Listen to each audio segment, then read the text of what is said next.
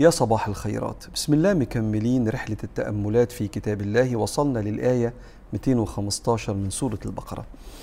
أعوذ بالله من الشيطان الرجيم. يسألونك ماذا ينفقون؟ قل ما أنفقتم من خير فللوالدين والأقربين واليتامى والمساكين وابن السبيل. وما تفعلوا من خير فإن الله به عليم. آه، تكررت في القرآن آه، كلمة يسألونك 15 مرة. بالإضافة لكلمة وإذا سألك وبالإضافة لكلمة يسألك. وكلها آه، كلمات ربنا سبحانه وتعالى بيرد فيها على أسئلة الصحابة لسيدنا رسول الله عليه الصلاة والسلام. والعلماء بيقولوا أن السؤال نصف العلم. ليه نصف العلم؟ لأن العلم عبارة عن معلومة ممكن تيجي من ورا سؤال. فعلشان تتعلم محتاج تسأل.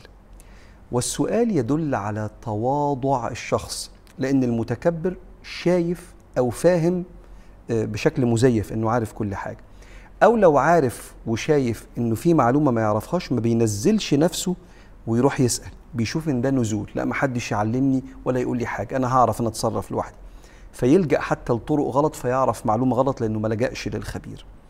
أما سؤال الخبير لما تروح للشخص الصح فده يدل على صدق بحثك عن الحقيقة. وبالتالي لما الصحابة يجوا يسألوا سيدنا النبي عليه الصلاة والسلام فهم راحوا لأعلم الخلق المعلم من ربنا سبحانه وتعالى. فتأتي الإجابة من ملك الملوك إكراما لسؤال الصحابة. اللي حصل سبب نزول الآية إن سيدنا عمرو بن الجموح أحد الصحابة كان عنده مال كثير. فراح لسيدنا النبي عليه الصلاة والسلام قال يا رسول الله ماذا ننفق من أموالنا وعلى من ننفق؟ نطلع من فلوسنا إيه؟ لبس ولا أكل ولا شرب ولا نصيحة ولا وقت ولا مساعدة ولا مساندة؟ ولما نعمل كده نبدأ بمين الأول؟ فينزل القرآن يسألونك ماذا ينفقون. قل ما أنفقتم من خير. من تفيد التصغير وخير جت مش معرفة بالألف واللام علشان تفيد العموم. يعني إيه؟ يعني أي حاجة من أي حاجة تطلعوها يبقى خير. لأن البني آدم ممكن في وقت من الأوقات احتياج اللي قدامه يبقى قرش ويتوفر عنده. وساعات صلة الرحم بتبقى بمجرد إن قريبي مش عايز فلوس عايزني أتواجد معاه في الفرحة وفي الوجع أسنده. أحس بيه. وفي وقت من الأوقات الدنيا بتبقى حر ولا برد بيبقى أحسن حاجة تطلع الفلوس. وفي وقت من الأوقات بيبقى الأكل الإطعام. علشان كده أنت محتاج دايما إنك تعرف اللي قدامك أكتر حاجة تسد احتياجه إيه. فبدل ما ربنا سبحانه وتعالى يلزمنا في الآية بإنفاق شيء معين ممكن ما يتوفرش عندك. فلما يتوفر عند حد تاني يسبقك قال لك لا أي خير تطلعه لأن الخيرات بتوزع عند كل البشر فالكل ممكن يبعث يوم القيامة في ظل صدقته لأن الصدقة دي هي عبارة عن كلمة عامة لكل شيء يدل على صدقك في أنك عايز تساعد. زي ما قلت لك أكل فلوس لبس علم معلومة تعاطف مجرد أنك تسمع واحد وقت من وقتك إنك تبقى متواجد بس جنبه كده. وبعدين لما ربنا قال وما يسألونك ماذا ينفقون قل ما أنفقتم من خير فللوالدين. آه. آه للوالدين. أول ناس تفكر فيهم لما يبقى عندك أي حاجة ممكن تدي منها. لو عايشين. أقول لك وحتى لو ميتين. أصحاب الفضل الأول عليك. ده أنت لو ميتين تفكر تبقى حاطط جزء من ميزانية إنفاقك صدقات جارية لأبوك وأمك لو كانوا سايبين الدنيا. ولو عايشين لو بتفكر هأطعم مين وهكسي مين وهقعد مع مين وهسمع مين أول حد أبص على احتياج أبويا وأمي. قل ما أنفقتم من خير فللوالدين. ثم بعد ذلك تبدأ الدواير بعد كده. والأقربين واليتامى والمساكين. وهنا عايز أقول لك حاجة قبل ما أكمل معاك. أصناف الإنفاق. عشان أصلا الخير يبقى خير محتاج إنه يكون من حلال ومحتاج إنه يكون من أشيك وأحسن وأخير ما تملك ثم لا تتبعه بمن وأذى. أصلا عشان يتسمى اللي أنت بتنفقه ده خير لازم يكون من قرش حلال. وبعدين بدل ما نرمي الحاجة في الزبالة اديها لحد لا يعني أنت مش بتدي إلا اللي بترميه في سلة القمامة ما تدي من أجود ما تملك. فيكون من أجود ما تملك. ثالثا لا يتبع الإنفاق ده بمن؟ بمعايرة. أنا وقفت جنبك وأنا اللي ساعدتك وأنا اللي عملت وسايب الدنيا كلها علشانك وأفنيت عمري علشانك. والله مش هسترخص فيك حاجة. الكلام ده مش حلو وبيوجع. فالخير ده بقى تبدأ بالوالدين. ثانيا الرحم الأقربين أهل بيتك الأول أهل بيتك أسرتك. ثم تتسع بعد كده للرحم والأقارب. واليتامى اليتيم هو كل حد مات أبوه ده الأشهر أو أمه قبل سن البلوغ. الأشهر إنه اللي مات أبوه.